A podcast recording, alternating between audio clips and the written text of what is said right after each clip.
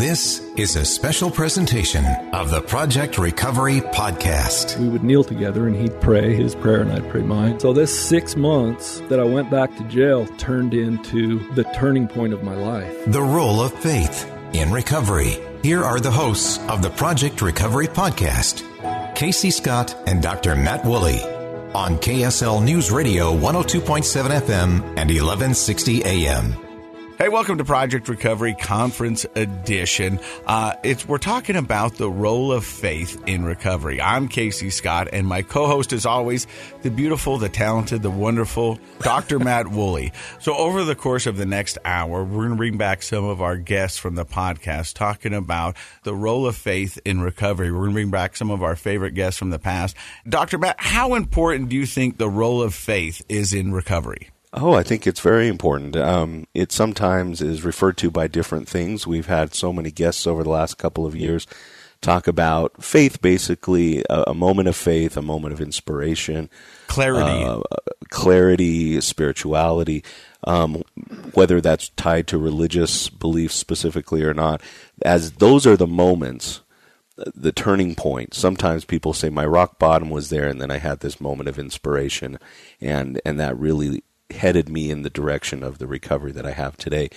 And so I actually I'm excited for this opportunity to kind of slow down and hone in on you know try to highlight one consistent area of recovery that we've found on our show with our guests and just with people that we know of course in our regular life and maybe just to to set the stage a little bit for our listeners the reason we're referring to this as a conference edition a faith-based edition is because the here in the state of Utah, the Church of Jesus Christ of Latter Day Saints is prominent, of course, and twice a year they have a, a, a worldwide conference where leaders of the church get together and discuss elements of faith.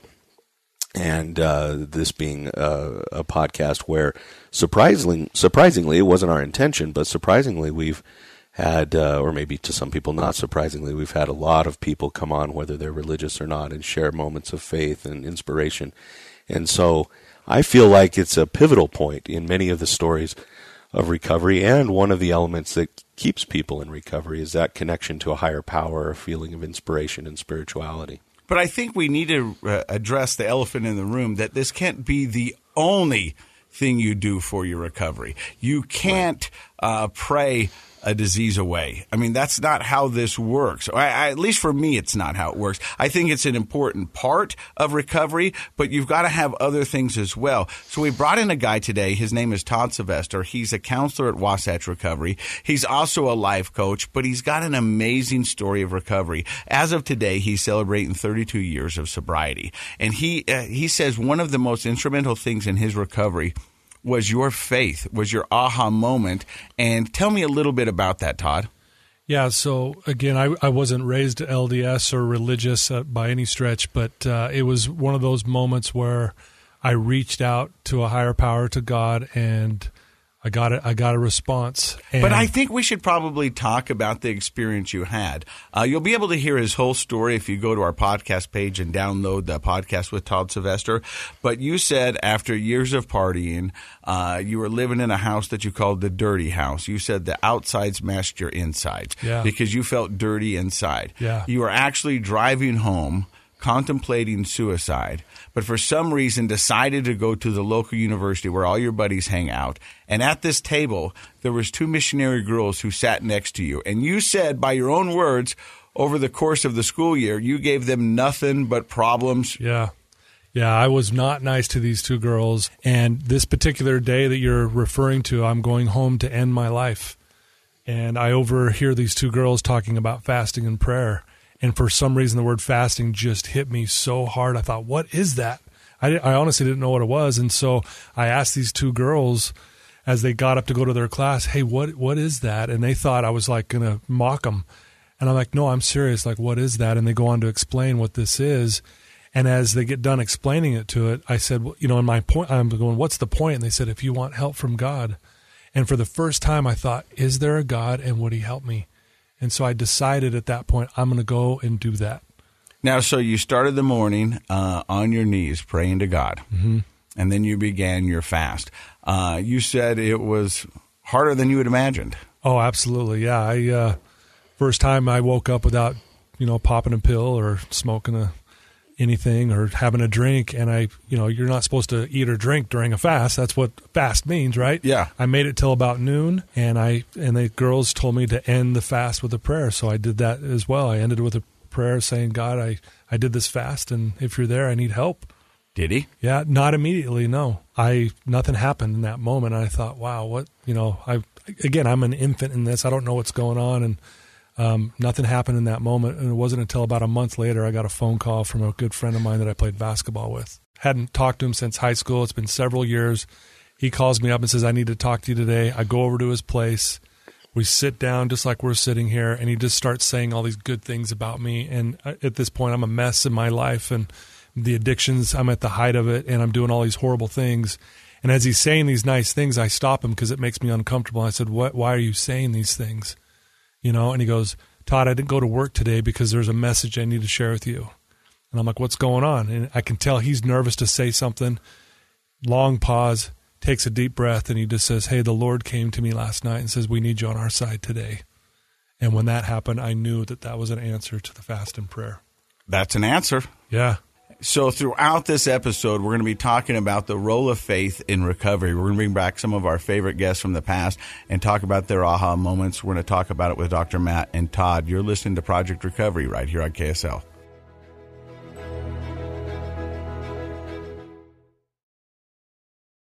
You're listening to the role of faith in recovery. Hear more of Casey Scott and Dr. Matt Woolley on Project Recovery, wherever you find great podcasts. Hey, welcome back to Project Recovery Conference Edition. Today we're talking about the role of faith in recovery. What does that mean? That means myself, Casey Scott, and Dr. Matt Woolley, and our guest, Todd Sylvester, today are going to talk about some of our past guests when they had their moments of clarity, when they had their spiritual enlightenment, whatever they found to help them get on the road to recovery. My first question is to Dr. Matt. Dr. Matt, how important do you think faith is when it comes to recovery? Well, faith or moments of clarity, spirituality, inspiration are a common theme over the last uh, several years of our show in interviewing people, uh, individuals who maybe are religious or or have no religious um, experience in their life have expressed that, that that moment of faith, that moment of inspiration, is the catalyst to change for them, and it's a powerful moment. Um, you know uh, I think sometimes we try to think our way through problems and we use rational thinking, which is very helpful. But it's these these emotional, spiritual, powerful catalyst moments that really, I think, send people down that road to recovery. And um, it's, um, you know, I think you and I have both sometimes been left speechless listening to some of those uh, moments where a person shares how how a moment of faithful inspiration really changed uh, their whole perspective on life and themselves, and uh, motivated them uh, to to seek recovery.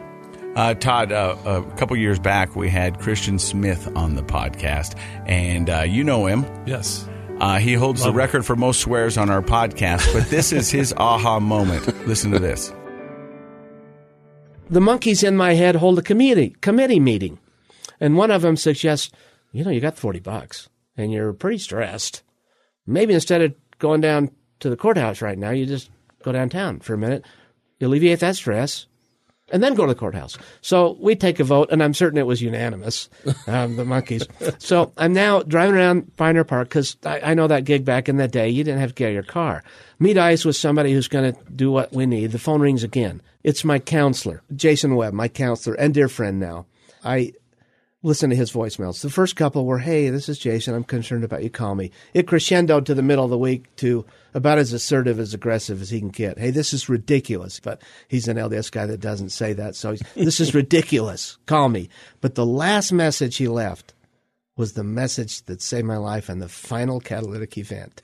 This is the message he left. Christian, it's Jason. Have I told you I love you lately?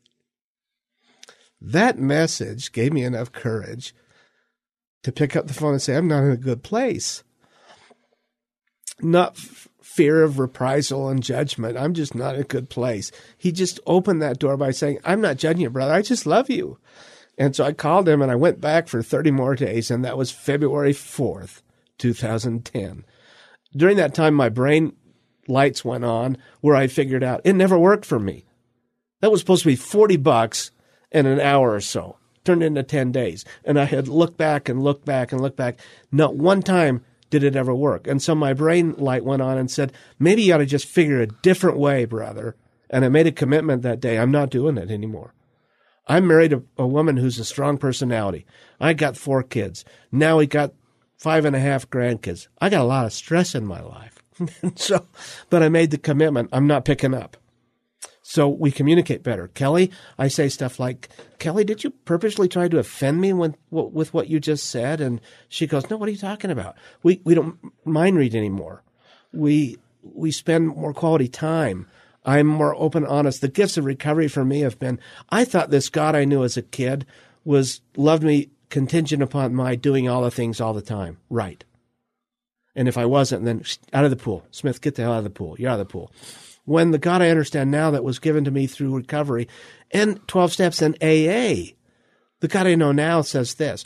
And the light bulb went on some years early into recovery when I'm still not sure about it. A guy says, Smith, you got this problem with God. You have four kids. Is there anything your kids could do to stop you from loving them? And I thought, no. He said, You sure? And so I thought, well, I've raised four teenagers, and Sarah is a pain in the butt. but no, there's nothing. I'm familiar with frustration and disappointment, but nothing they could do stop me from loving them. No. And then he said the magic words. Do you think God could feel that way about God's kids? And I'm going, holy cow. That feels like that might be true. And if it is true, I could have a relationship with that God. You mean you're just going to love me be- because I'm your kid, not because I do or don't do anything? Unconditional. Unconditional love. First time I felt it. You know, Todd, the thing about that clip is the three simple words, I love you, yeah. meant the world to Christian. Uh, what are your takes on that?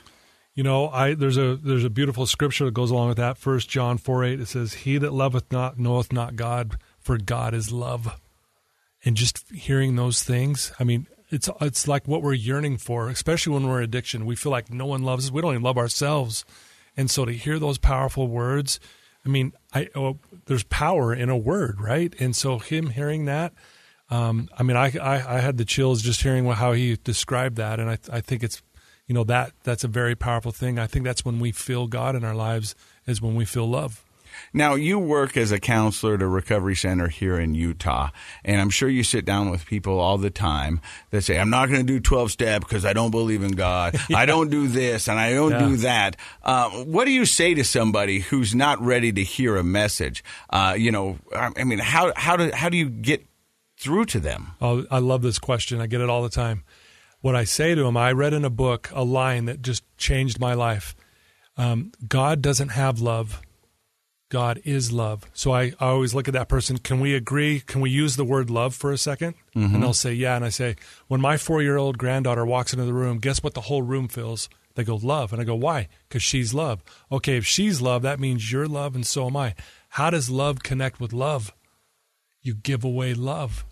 And I go, so in those moments, that's when you connect with your higher powers. When I do something nice for you, you do something nice for someone, you feel love, they felt love, or in other words, you just connected with God. And you're listening to Project Recovery, and throughout the rest of the program, once again, we're talking about the role of faith in recovery. You're listening to Project Recovery right here on KSL.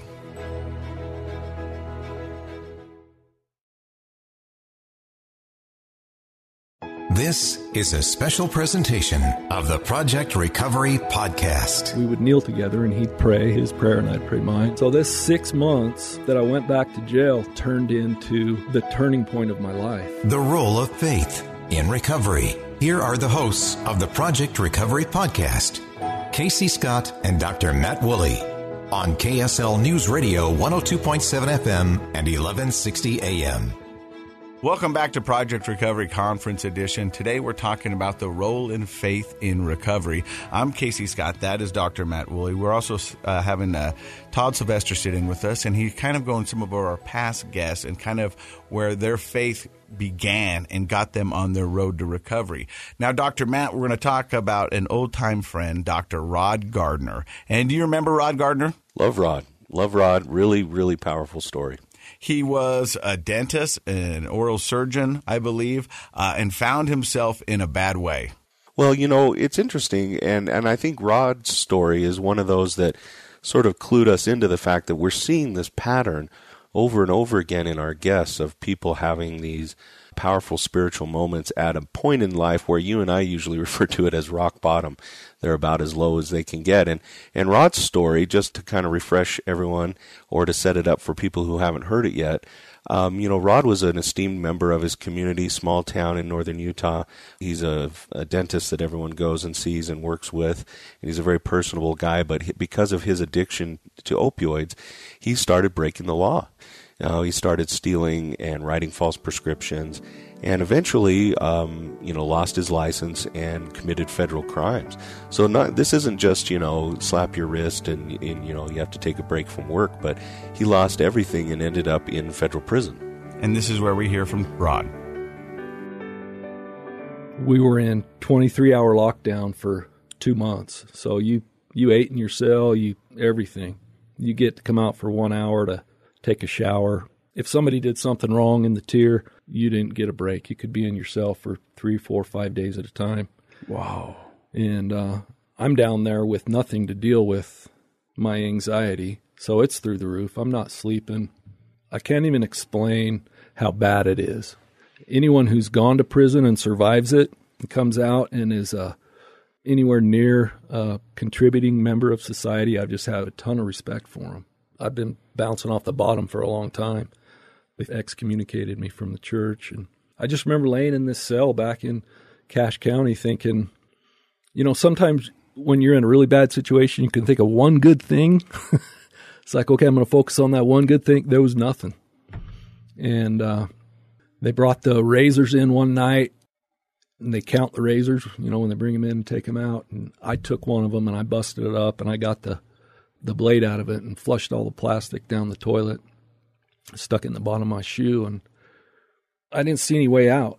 I wasn't a member of the church anymore, so God didn't like, you know, I was alone. And uh, going back to prison terrified me, and I knew that's where I was going.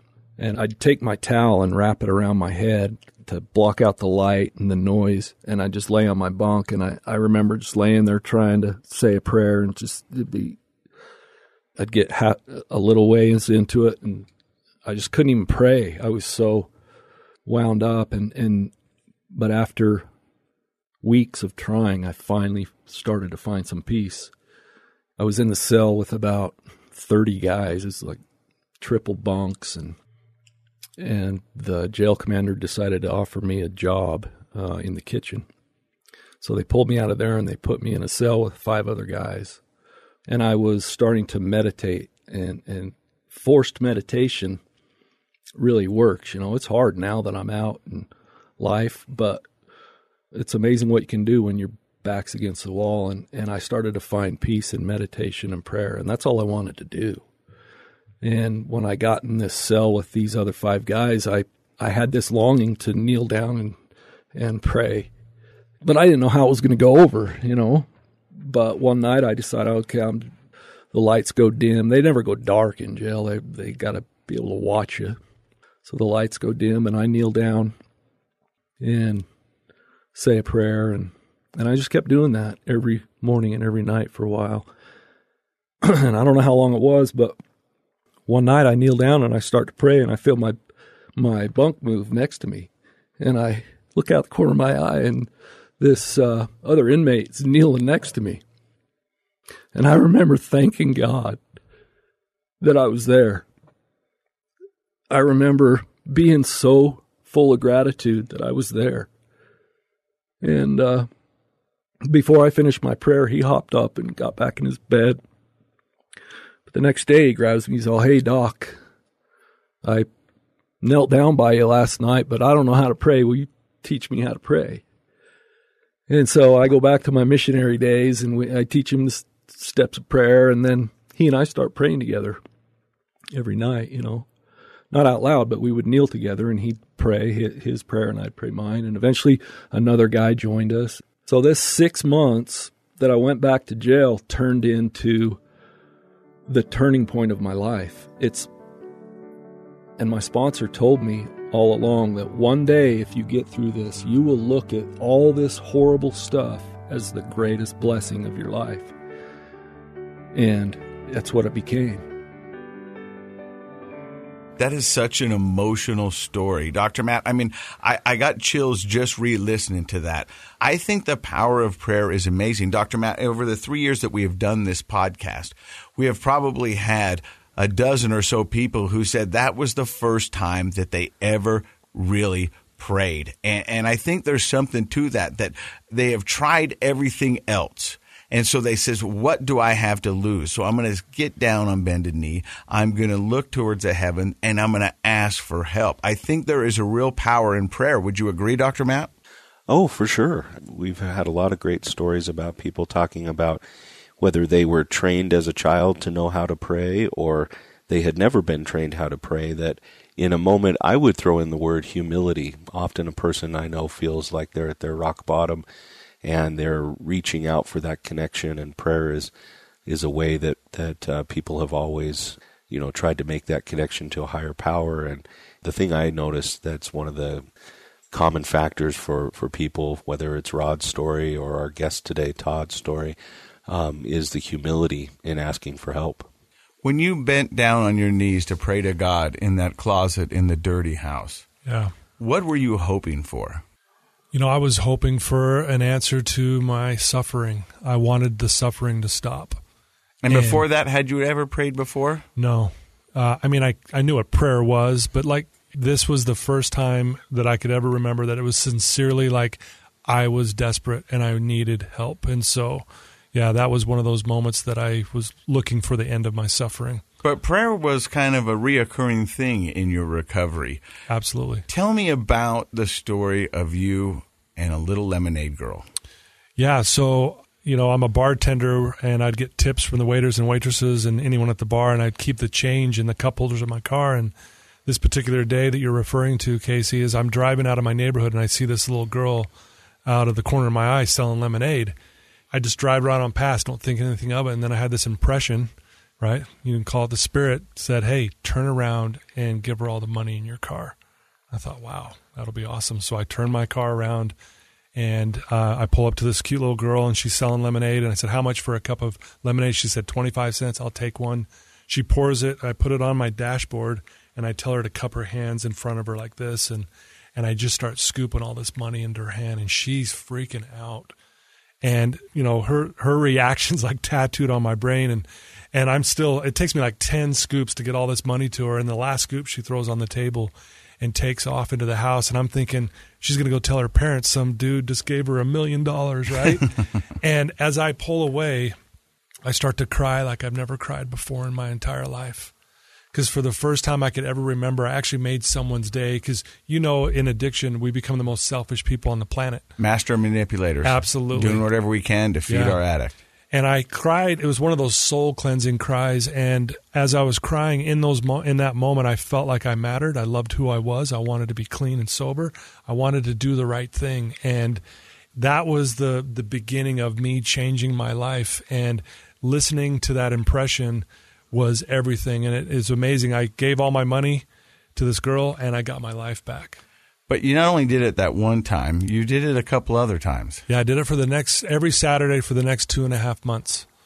And so, and every time I'd pull up, she would just be like, "Oh my gosh, here's the guy again!" Right? Like yeah. she was like looking at me like, "How much money's going to give me today?" And I just keep doing this. So after that, you decide, "Hey, I'm going to give this church thing a shot." Yeah. And you find yourself in the back row yep. uh, of the LDS church. Yep, I'm in back there, and thinking I'll stay for a few minutes, but I look on the other side of the chapel and there's that little lemonade girl with her mom, and she sees me and recognizes me and starts waving and telling her mom, "There's the guy right there," you know, and and so I end up staying for the entire uh, uh, service. Service, and as they wa- they start to walk over towards me, my heart's pounding.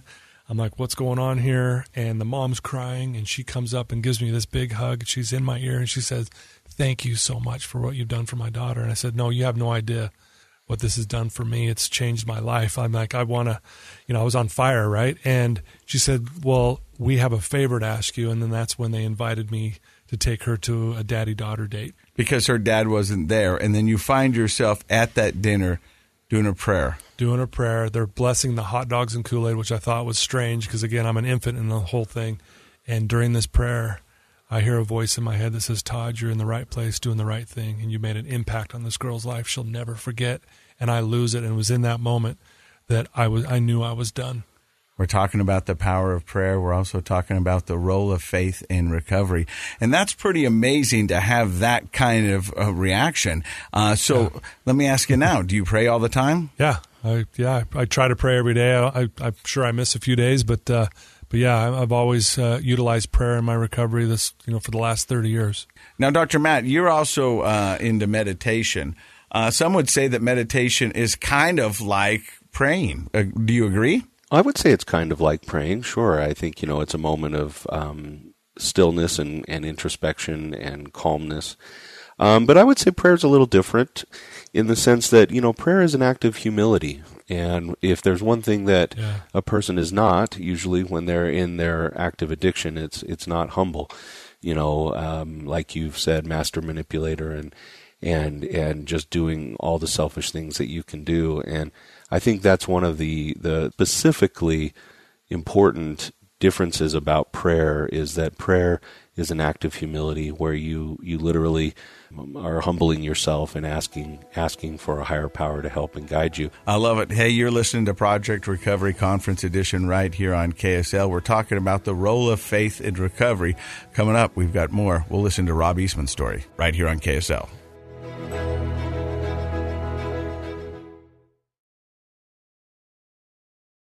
You're listening to the role of faith in recovery.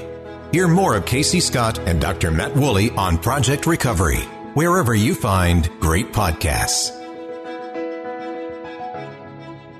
Welcome back to Project Recovery Conference Edition. Today we're talking about the role of faith in recovery. I am Casey Scott. My co-host is Dr. Matt Woolley. We're joined by Todd Sylvester, and we're kind of going over some of the past guests and their aha moments. Now, Todd, the thing about addiction is it makes you do things you normally wouldn't do. People say, "Why would you do that?" Right. And the reality is, is that the addict brain is taken over, and it's right. doing what it needs to get what it wants. Mm-hmm. We find ourselves listening to Rob Eastman right now. He just found out he was a father. He's in the delivering room, and all he can think about is doing drugs in the bathroom. But it all comes to light when he asks for help. Listen to this. And anytime I felt anxiety, I would have to get high, right? So I'm in the delivery room, in the bathroom, trying to shoot up. I can't find the vein, and I hear everything's getting closer to being born. And then I finally get it, and I walked out as they were pulling my daughter out they got her breathing and they wrapped her up and I'm holding her for a second and my family wants me to come out and so I went out there long enough to show my family and then I went back in I gave her to my wife and I and I went to my drug dealer's house. It got to the point where I couldn't go to work so my job was to stay home and take care of the baby while my wife who just had a baby had to go to work. And that turned into me taking the diaper and food money and going buying dope. That thought process keeps coming through my head about suicide like if I accidentally overdose, that's not a suicide. So I went out and uh, I put eight balloons in a spoon, drew it up, and that's enough to kill this entire room and probably three more down the street. And in my head, the worst thing happened. I what? woke up the next day. Whoa. I'm sitting there thinking, like, man, I can't even kill myself right. And uh, my dad came around and sat across from me and handed me a piece of paper, and uh, he said, "Read it." And I was like, what is it? He's like, just read it. And I started reading it, and it was my obituary. All I had was my car, and I went and sat down, and I slept in my car down by Pioneer Park for about three days. And uh, my ego was still so big at that point that I wasn't going to be homeless. And the only way I could see my daughter is if I had supervised visitation, which gave me an in to get into my parents' house to get a gun. So I went up, kissed my daughter, went to the bathroom when really I went in and snuck in and got a gun, and uh, gave my mom a hug, gave my dad a hug, and so I went up above the Bountiful Temple. There's some benches up there that overlook the temple on the mountain above it. I knelt down and I put the gun in my mouth and I started pulling the trigger. And uh, these visions of my mom and my daughter popped into my head. And my mom, she's a pretty religious lady and she loved God so much, and I absolutely hated him And uh, I'm like, you know what I'm going to do? I'm going to pray to her God so that when he doesn't answer my prayer, that when she dies, she can go look him in his face and say, You failed me. So I knelt down and I said a little prayer. I said, I don't know anything about a still small voice. I'm going to need something a little bit louder than that. And if I open my eyes and I don't get a sign, I'm going to pull the trigger. And right as I went to open my eyes, this is August 31st, 2009, a firework display went off above the temple. And I was sitting there like, is this the freaking sign? And uh, shortly after that, I heard a voice that said, is that loud enough? And I don't know if that was in my subconscious or if I actually heard it or what, but I was paralyzed. And I laid there bawling for about 25 minutes and I couldn't move. Got up, drove down to my parents' house, told them what had happened. I drove myself straight to LDS hospital, checked into detox, and went to Renaissance Ranch. And as of today, he's 13 years sober. That's a powerful story talking about faith and recovery. Dr. Matt, I remember listening to that the first time and thinking, wow, maybe that's how God works. He asked and he got it. But that's not always how it works, right? No, it, isn't. You know, I, I was. Uh listening to that again, still trying to think of what holiday it is on August 10th. you know, where you'd have fireworks going. I thought the same thing, and, they're, and, and that's what makes it even more yeah. mystical. Is maybe it was just somebody doing random fireworks, but it was a message, and it meant the world to him, and it set him on his road to recovery. It did, and I guess my thought is, and I love Rob, and I really appreciate all that he does for everyone, and I love that there are people like Rob that have those stories to tell because they really are inspirational. To the average listener, though, maybe to people who've knelt down and prayed and not seen fireworks or heard a voice, um, I think it's important to realize that um, uh, reaching out for a higher power, feeling spirituality in your life, accepting guidance, and and utilizing the power of prayer isn't always something that other people would recognize. Most of the time, it's something that's very personal, and and it is sometimes a still small voice or a small impression that a person feels. Um, again, I think it comes back to when a person gets to the point that they really, really desperately need that connection uh, in order to move forward with life. Yeah, and I agree with you. I think we want complexity. I think we as human beings we try to overcomplicate this whole thing, and that gets us stuck. Sometimes it's a fireworks, like uh, you know, and sometimes you know, like what Dr. Matt was saying. Sometimes it's a, a word that someone said to you, or it's a feeling or an impression. But we do. We we quickly discount it and say, no, it's got to be something more than that. But in reality, it's actually pretty simple. But yet we want to overcomplicate it and then discount. Oh well, the fireworks that was a fluke. But actually, no. Look what it did. Like, look how long he's been clean now. He's doing amazing.